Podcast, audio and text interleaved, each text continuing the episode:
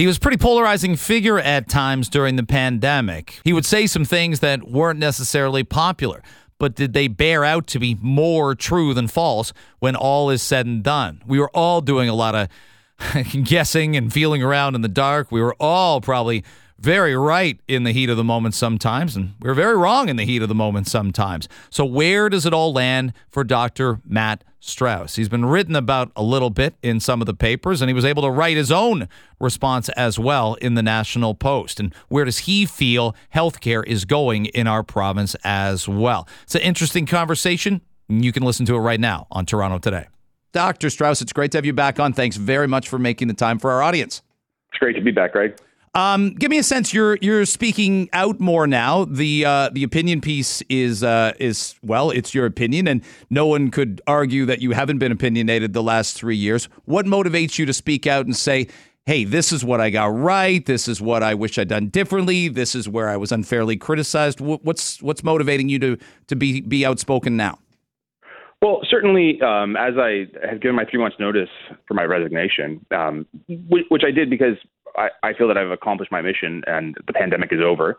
Um, I, it's certainly a time of reflection, and I, I have, of course, been reflecting. But th- the reason for this piece is that um, a, a, certain Toronto Star reporter wrote a, a ridiculous hit piece about me um, that I couldn't let stand. So the National Post was very kind to invite me to, uh, I guess, rebut uh, these just inaccurate things that the Toronto Star had to say. Did you think about suing the Toronto Star or the author? Uh, it certainly crossed my mind. I am not a litigious person. Um, thankfully, I when I contacted the Toronto Star to complain about the things that they got wrong, um, their public editor, who was very kind and gracious and thoughtful and reflective, um, mm. uh, dealt with it immediately and published corrections the next day. So there, there's no reason for no reason for lawyers. I, have asked you this before, and we, we get the, the lens of, of the rearview mirror a lot, given we're 35, 36 months into this. Um, did you have a turn at a certain point in time? And did you have a sense that some of the things we're doing, uh, I'm all in on, and some of the things we're doing feel a little too much and for a little too long as well? How would you sort of map that road out for us? Um, I think I saw pros and cons to what we were doing in the first wave. In the first wave, I was I was uncomfortable um, with the with the lockdowns. Um, but I thought, well, you know, I, I, I truthfully I didn't see some people, you know, some people even in my family taking COVID seriously enough. And and if a if a if a two week or one month lockdown is what it's going to take for people to understand the severity of this disease, then so be it. Even if this particular maneuver doesn't work so well. Um, but then when we locked down the second time and the third time, and then when everyone was vaccinated and we were still doing restaurant closures and school closures and um, vaccine passports that, like, we now have good science to show just did not work. I, um, uh, I, so, so I would say with within three months into the pandemic, I was like, guys, we gotta we gotta have a think about what we're doing and whether the science actually supports this. It's an odd one. I, I, do think the conversation has turned more. Let's say we're we're 36 months and we divide it into two 18 month segments. I think people are more concerned, um, Dr. Strauss, with overreach and not letting people act and think and be independent in the last 18 months than the first 18 months. Do I have that, do I have that right? Yeah, I, th- I think that's true about public opinion. I think that um, you know I maybe had turned earlier than public opinion. And frankly, I think that a lot of my colleagues had. And and I guess what this piece in the National Post is about is about the broader issue of, you know, folks a, a lot believe what they hear on the news, but well past the point where a, a, a, lot of people in the medical profession were going, these things don't make sense. Um, press organs like the Toronto Star continued to fearmonger and, and fan the flames of sensationalism. I, I presume for clicks. I'm not. I'm not entirely sure what their um, motivation was. But I think now, in retrospect, we can see that um, the medical community was concerned about a lot of this stuff uh, uh, quite some time ago. I do wonder about that, and I, I didn't like I, I don't like the concept of an era where somebody with a medical license is afraid to afraid to speak out. They might be wrong, they might get it wrong, but I think when you limit anybody from like speaking and giving a medical opinion, you then make it harder for both sides to then walk something back and admit what they what they might got what they might have got wrong and Someone could, if I had a knee problem, someone might say, you need to rehab it. Another doctor might say, you need to have surgery. And neither is wrong at the heart of the issue. They just have different opinions about how to get me better.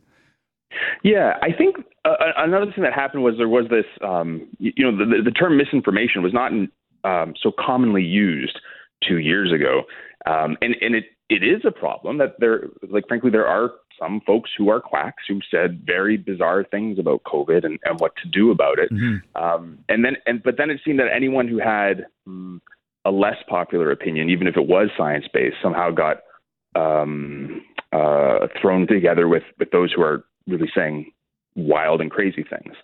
So um, yeah, I don't I don't think there's a, a reason to see our way through that except for to let everyone speak and to to balance what everyone has to say and the evidence they bring to the table. With your work in Haldimand Norfolk, what, what give us data points where you're like, we did the best we could here. I'm proud of this particular accomplishment, numbers wise. And, and as well, maybe something you're like, I wish more people had done this, or I wish this had gone better. Do you have one of each? Sure. So um, as soon as I showed up in Haldimand, Norfolk, my overwhelming concern was to um, convince rather than coerce as many uh, high risk individuals to get vaccinated. So, high risk means, in general, people who are over 50 or people who have a significant medical problem, including most obviously immunosuppression. So, the vaccine mandates had just come down, um, but the vaccine mandates, we now have good science to show, did not increase vaccine uptake very much in those high risk individuals. So, the thing that I'm most proud of is I told the newspapers, hey, if you're concerned about vaccination and you don't have a physician you feel like you can trust, you can call me. Like, call my office. I will call you back and I will discuss um, why I think you should get vaccinated. And we got the vaccination rate up um, the sort of two to three months after I arrived. So, I'm very, very proud of that. Um, some of the things we did not do, um, we did not extend vaccine mandates into other settings where the province hadn't. We did not extend mask mandates into other settings where the province hadn't. Um, I didn't close uh, any, or I didn't put any capacity restrictions on restaurants, these sorts of things.